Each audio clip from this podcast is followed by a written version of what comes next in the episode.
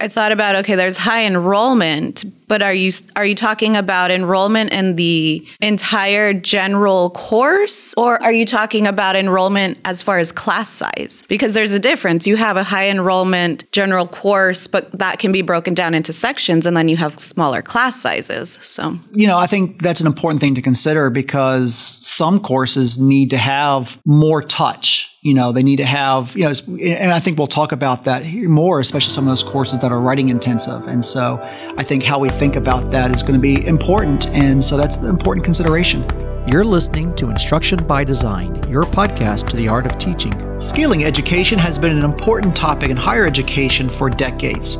For years, the solution for general education courses was to have hundreds of students file into a lecture hall on a regular basis and listen to the instructor. Assessments were often an exam of some sort that was often multiple choice or short answer. Some courses would often include a term paper as well, but those courses tended to have graduate students who would assist the instructor in grading papers. One of the biggest questions that is being asked at ASU is how do we innovate higher education and then how do we scale that innovation? This is especially important as public institutions are challenged to effectively educate more students with less funding we want to create an inclusive environment where we admit as many qualified students as possible to our programs and graduate them as well. Beginning in 1999, the National Center for Academic Transformation began a process to explore various models so that we could lower the cost of key courses in higher education while increasing both student enrollments and achievement. The Arizona Board of Regents began participating in 2006 with 10 projects, six of which were conducted at ASU. Before we get started talking about the various techniques that emerged, it is important to note that when you scale your course for higher enrollments, that you consider a full redesign of the course and not just how to make small adjustments here and there in your course. So what were the findings from the various projects at ASU? One of the first things was to envision the use of technology in these face to face courses, which, considering the year, makes sense, but I think it's important to note that since many courses today are not fully utilizing some of these technologies, this includes moving quizzes online, the use of clickers, and other online tools. However, the technology is only a small component. The change in pedagogy was far more substantial these courses became more student centered and more focused on problem solving. In a computer literacy course, content was delivered in a manner that encouraged students to search for solutions to problems on their own, and guided feedback throughout the course pointed students in the right direction. The goal was to guide students through the process of finding a solution to a problem rather than simply providing the solution for them. This was a theme that was echoed by the redesigned chemistry course, where they focused on cooperative learning and guided inquiry. In an organizational management course, they refocused the face to face weekly class meetings so that the nature of the face to face class time was changed from a lecture format to the instructor leading discussions and providing context for what students discovered through individual and group assignments. They found that this assisted in deepening students' knowledge of the subject matter. Another area of improvement was the use of consistent content through an agreed upon textbook. One of the criticisms of higher education is that no two courses are the same, especially when taught by different instructors. For an example, two instructors could teach the same course during the same semester, but have different textbooks and assignments on different topics. This project encouraged faculty to work together and share resources. While we could record a single podcast on each of these individual approaches, we will look at things holistically today as we discuss high enrollment courses. Welcome to this episode of Instruction by Design, your podcast to the art of teaching. My name is Stephen Crawford from Arizona State University's College of Nursing and Health Innovation Academic Innovation Team. Joining me today are Jeanette Senecal, Celia Katretiwa, Aaron Kraft. So, before we get started, we should probably acknowledge that high or large enrollment means different things to different people. When I say high enrollment, how many students do you think about? I tend to think about a thousand. And then, along with that, I think about courses being broken down into sections. And I do know that ASU, one of the largest lecture halls here, is Neeb Hall, and that holds about 438 students. Yeah, I do not think that high is uh, a thousand is the threshold. I would say like for me, 150 or so, even 100 seems like quite high. Yeah, this is an interesting question. I, I, never realized that I have no standardized or evidence based sense of how to answer this. Off the top of my head, anecdotally, experientially, I think of anything above like 100 students to be high enrollment. It, it's totally arbitrary. And, and that's a good point. You know, and you think of graduate level courses, they're going to say anything over 15 or 20 in some cases could be too many students. And so they consider high enrollment anything over 20. I think of a lot of undergraduate courses, they think anything over 30 is high enrollment or 60 may be a number number at some institutions. I can tell you, I've worked in my career, I have worked on an online course that had a thousand students all tuition paying. I've also worked on a face to face course that had a thousand students who all filed into a convocation center and attended a lecture once a week. Ding, and, ding, uh, ding. Yeah, Who's the wow. winner? So, yeah, I mean, when you think about high enrollment, it means a lot of different things to different people. So, some, yeah, it just means a lot. Well, when I was teaching online, I would often have, I started with about 12 to 15 in a classroom, which is reasonable. However, by the time I was reaching the end of my online teaching career, at least, I was hitting 500 to 1200 wow. simultaneously in the in the virtual classroom. It, it was a synchronous online course, but uh, that was a huge shift, and I, I, you know that seems to me the high enrollment if there was one. But see, when I thought about this question, though, I thought about okay, there's high enrollment, but are you are you talking about enrollment in the entire general course or are you talking about enrollment as far as class size? Because there's a difference. You have a high enrollment general course, but that can be broken down into sections and then you have smaller class sizes. So that's where I came with my my higher number. That's a good question. I was thinking actual class size. Okay. So, so yeah, yeah, and to me, I mean, you could have, you know, 20 English 101s and put them all together. It's a high enrollment course. But then when you look at them as far as the sections go, you break them down into smaller. But you know, when, when we talk about efficiency, I think a lot of times we talk about class size as opposed to the course enrollment over all sections. You know, I think that's an important thing to consider because some courses need to have more touch you know they need to have you know and i think we'll talk about that more especially some of those courses that are writing intensive. And so i think how we think about that is going to be important. And so that's the important consideration. So let's go ahead and talk about a face-to-face course. What are some of the ways we can transform the classroom so that we can create an engaging experience that scales to include an increase in enrollments well, as you touched on in the introduction, moving to implementation of student centered active learning activities where feasible, where possible. Sometimes it's just the simple techniques, taking an extra five or 10 minutes, even during a lecture heavy class session, but build in a little bit of opportunity for peer brainstorming, problem solving, case study analysis. Even a little bit of that active learning implementation can have a big payoff. And there are some technology tools out there that can support this work. So you might consider whatever your institution institution offers or go outside the box and try Kahoot or something like that. Realistically, it might mean that you live and become comfortable with a very chaotic classroom with 30 or 40 or more small groups interacting noisily at the same time. Practice for the instructor and the learner goes a long way to being comfortable with that. I would also add some, you know, flipping techniques, flipping the classroom, maybe doing some pre-class assignments so that the students are coming in with general knowledge and background knowledge of the content so that there is more time to provide some of those maybe active learning strategies in class. I would also say grouping, finding a way as far as space allows to be able to group students to do more work together so that there's that conversation piece amongst peers. And then of course you have, you know, things like having TAs to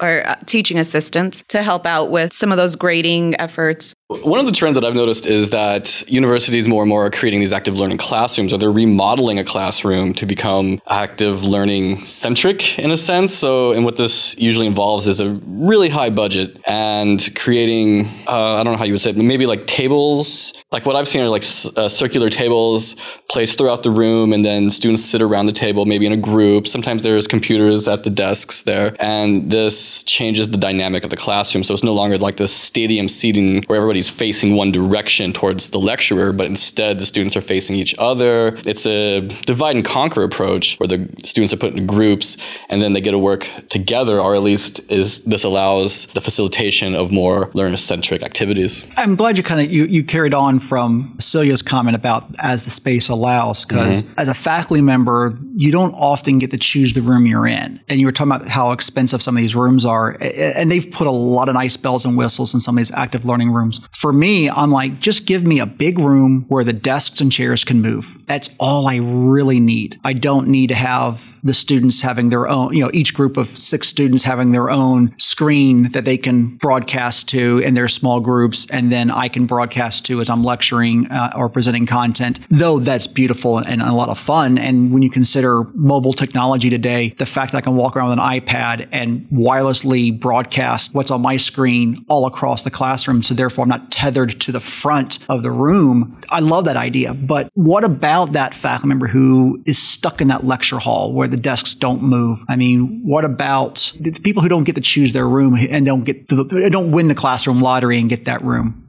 I think you have to be creative in thinking about how you use that space as a resource. Maybe it's not feasible to put students in groups of five, but can they pair up? Can you have two students who are randomly sitting next to each other do an activity? Is there a place for them to move around the perimeter of the room? Can you take up a little bit of hallway space without causing any kind of, you know, safety issue?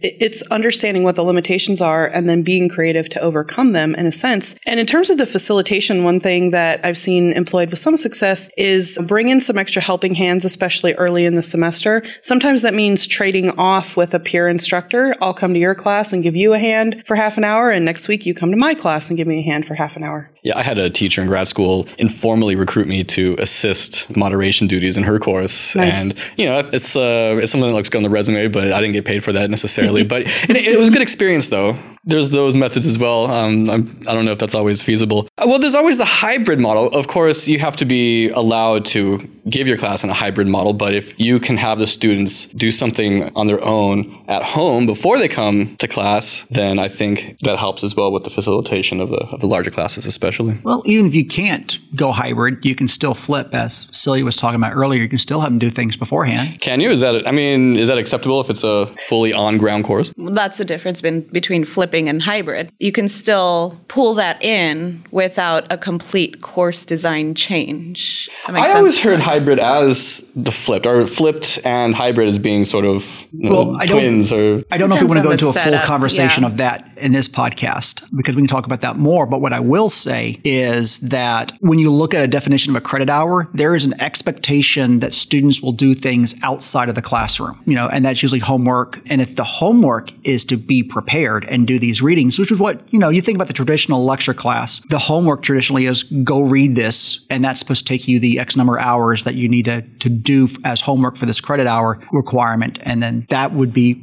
completely acceptable. With you asking the question about high enrollment courses where the instructor doesn't get to choose their classroom, I also think about how to take the benefit of the technology that we have today because, you know, years ago, before all of the mobile devices, those lecturers had to basically lecture and, you know, figure out ways to do it without the technology. But now we can utilize the technology, just like Jeanette was saying. So even if the desks aren't necessarily movable, the students might be able to still do discussions and work together in groups using the technology, or even just doing some formative Yeah, right. assessments using the technology and mobile devices. quick survey. What is everybody's feelings about clickers? I think they're a useful tool. I think they are. I'm a little biased because often you hear of students buying the clicker for one course and then never using it again. However, in terms of instant feedback or being able to engage with the instructor as they you know, during the class period, it seems like it would work in this situation. Yeah, and, and I think as more courses have adopted it over the years, that one course only is has gone away. Oh, good. And then you add to the fact the devices themselves have gone away and become apps on your phone. Is that the case now? It's been a while since I Yeah, had um, one. apps on your phone, iPad, or web browser in, uh, on your laptop. There's an app for that. Yeah, with the shift away from the specific hardware devices, it's in some ways become easier to an extent to move towards that model. And it's become better because some of them support heat maps. So you can project an image to the students and you can tell them instead of giving them a multiple choice of tell me where this part of the of the heart is or this part of the cell is or whatever you're looking at, they can actually just look at the image and touch it with their finger and then you get a heat map showing all In all real time. in real time. Oh, that's fantastic. Yeah, there's some really cool advancements in that. So let's make a shift and talk about content. Um, we've been talking about some of the activities in the classroom. As we move away from lectures, that makes it harder f- for us to cover all that content we have to cover in our courses. And we know, you know, here in nursing, especially with the undergraduate degrees, there's a lot of content to be covered. So, what are some ways that we can effectively cover that course content while having more students in the room? I'm going to play a tiny little rant card. Go for it.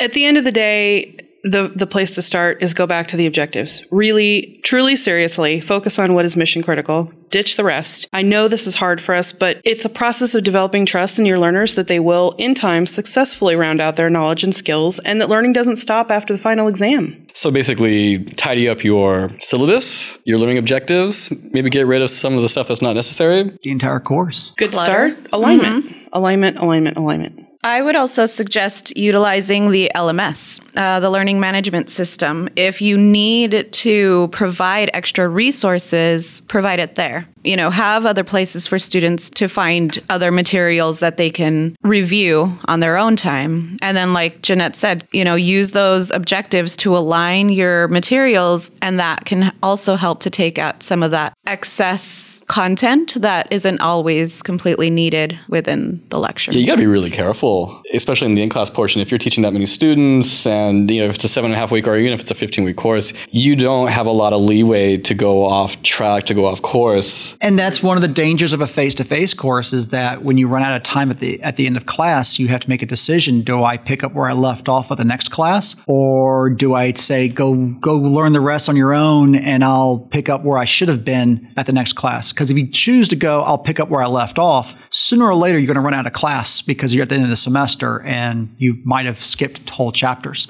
I'm a big fan of the flipped classroom. I like the idea of recording mini lectures on different topics. And the, and the fun thing about that is you can do that over the course of time. And again, if you're working with other faculty, build a library of these things. And, and that way you can kind of hit those topics. But I, I have another idea out there that I've read a lot about, and that is why do we have to cover the content? Why not teach the students to uncover the content for themselves? Anybody familiar with that idea? Inquiry based learning? Yes. Well, sure, you give them a problem, and then they go through the course materials that you provide them, maybe through the LMS or in the class session, and they have to discover the answer to the problem themselves. In a sense, is that what you're saying? Pretty much. And, you know, and some of the research shows that students actually have a deeper level of learning when they do that because they're solving problems, they're discovering it on their own, as opposed to the broadcast version of us just lecturing the whole thing out at them. So, you know, when they discover that they don't know something through an activity, then they're forced to go uncover and discover the knowledge themselves. And that goes back to utilizing some of those active learning uh, strategies. It provides an opportunity for some authentic learning because you can bring in more,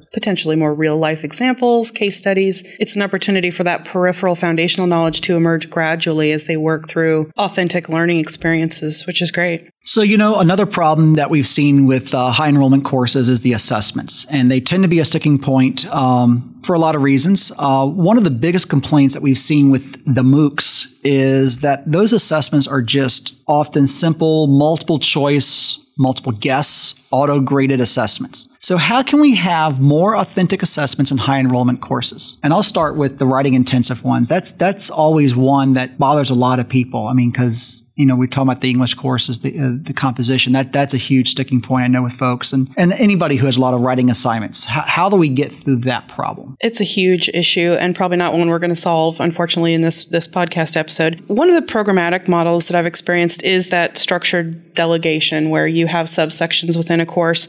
As you alluded, the the traditional model is to use your graduate assistants, your teaching assistants, but there may be room for other ways to bring in that sort of facilitation and assessment skill but it requires resources And it can only be as effective to the extent that delegates are, you know, proficient in providing high quality, consistent feedback across subgroups. Whoever your lead instructor or coordinator or facilitator is, they have a big responsibility to prepare, support, and monitor for quality assurance. Otherwise, even within the same class, you're going to have vastly different experiences with your students. So you're talking about a whole different structure to teaching large enrollment courses where instead of a faculty member teaching a course, you have a faculty member who is maybe a course coordinator. And then instead of having TAs, they actually have, I think it's, I've seen it called um, academic associates. And they, their role is to work with a group of students, care and feed the discussion boards, and grade the assignments. Absolutely. So there's a high level of facilitation, not just necessarily grading, but they're not responsible for developing course content, maintaining policies, dates, all of that stuff. They're really in the weeds with the students in the learning process.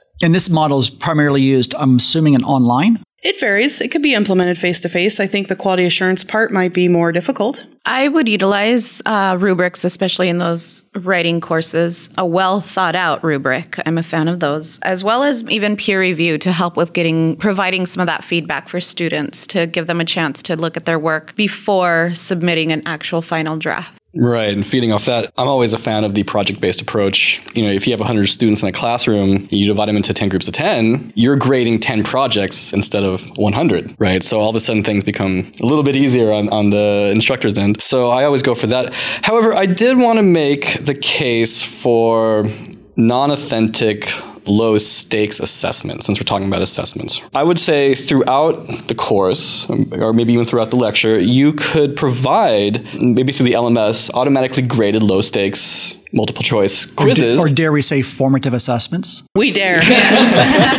so, which can serve as knowledge checks right? And in that sense, yeah, it's a formative assessment. You can incorporate that, and then it's it's sort of it's a little painless, right? And within those as well, you can put feedback. You can add uh, maybe the instructor can't talk to each of the hundred students, but they can provide detailed feedback for the questions on these automatically graded you know, multiple choice quizzes, for example. That way, you still get the instructor's words, and it still get the message still gets dispersed across everybody. I completely agree with that. I think one of the most important things as an instructor is is to provide feedback to the students. With that being said, one of the things that I hear a lot of instructors talk about when thinking about providing the feedback that's automatic when they create those quizzes or those exams is the use of time and not having the time in the beginning when they're developing their course to provide that feedback and they you know wait until afterwards but my thing would be that if you do the front end work and you do the preparation it makes it a lot easier later for you to already have that feedback ready to go. And you're not worrying about providing 150 responses to every single well that's exams. what saved me when i was teaching. So i would have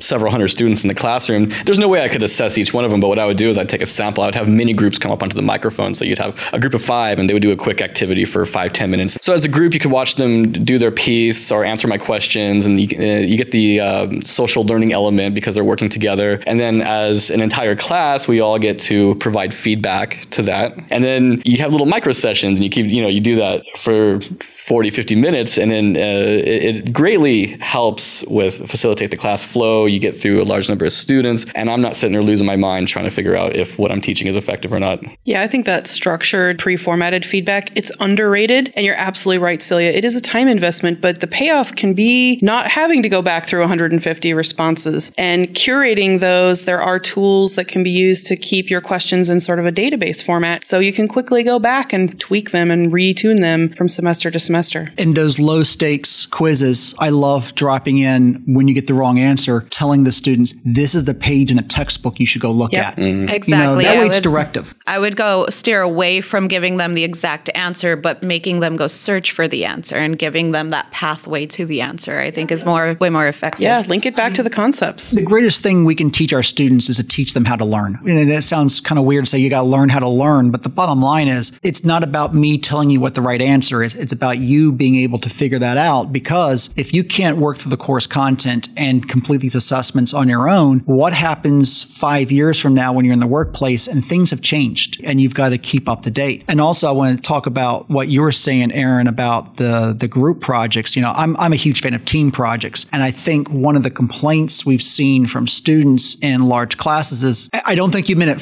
flippantly. I think you meant it in a good way, but some students will see, oh, the faculty member is assigning teamwork or group projects because they don't want to grade 100 assignments. They only want to grade 10. But if you create a project that's bigger than one student and you make it a team project so that they all have different roles in it, I think that changes everything. And I think that's exactly what you were talking about. Absolutely. I went off on a bit of a tangent. I think the concept that I was trying to speak towards was uh, front loading the work. So instead of creating 50 PowerPoint slides for a 50 minute course, I would end up creating five to 10 slides of discovery for the students. So the students would get into groups and then I would show them a slide and they would have to together work as a team with roles yes. to find the answer that I, to the question that I proposed to them. So yeah, front loading the work in a situation like this. You see, because I'm also a big fan of peer review. And a lot of times the joke is, oh, you do, you assign peer reviews for students to grade other students' papers so that you don't have to grade them. And that's not the purpose of peer review, but that's unfortunately the perception students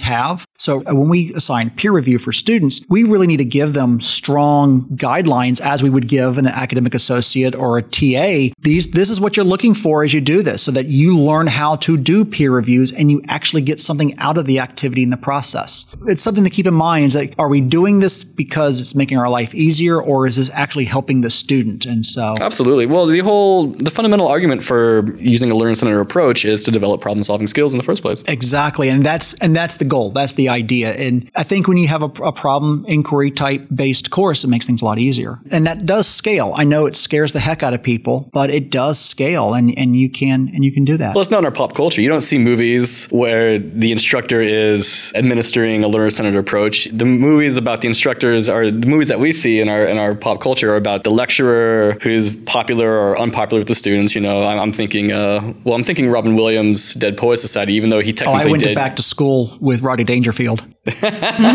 Two different paths there. But you're right. And, and so there is this mental mindset that our students and their parents project that this is what college is going to look like. And so we have a responsibility to change that.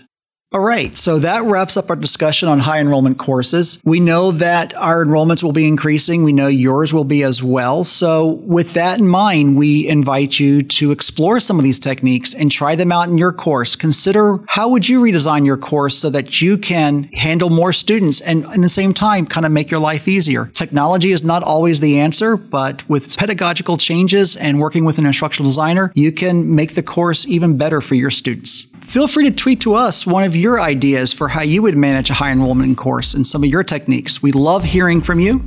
I'd like to thank the wonderful podcast team, Jeanette, Celia, and Aaron, and also, once again, Ricardo Leon, our audio producer who keeps us sounding crystal clear.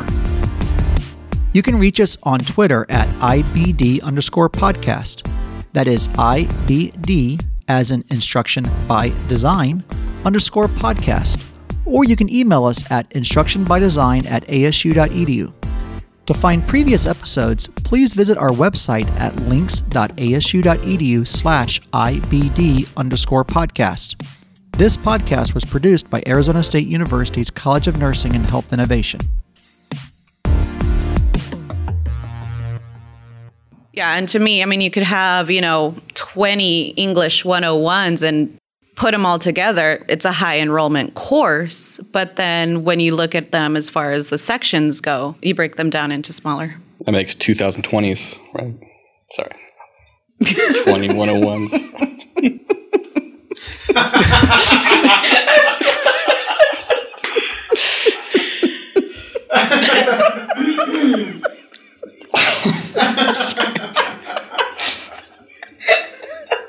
Wow. I'm, I'm sorry, guys. Sorry.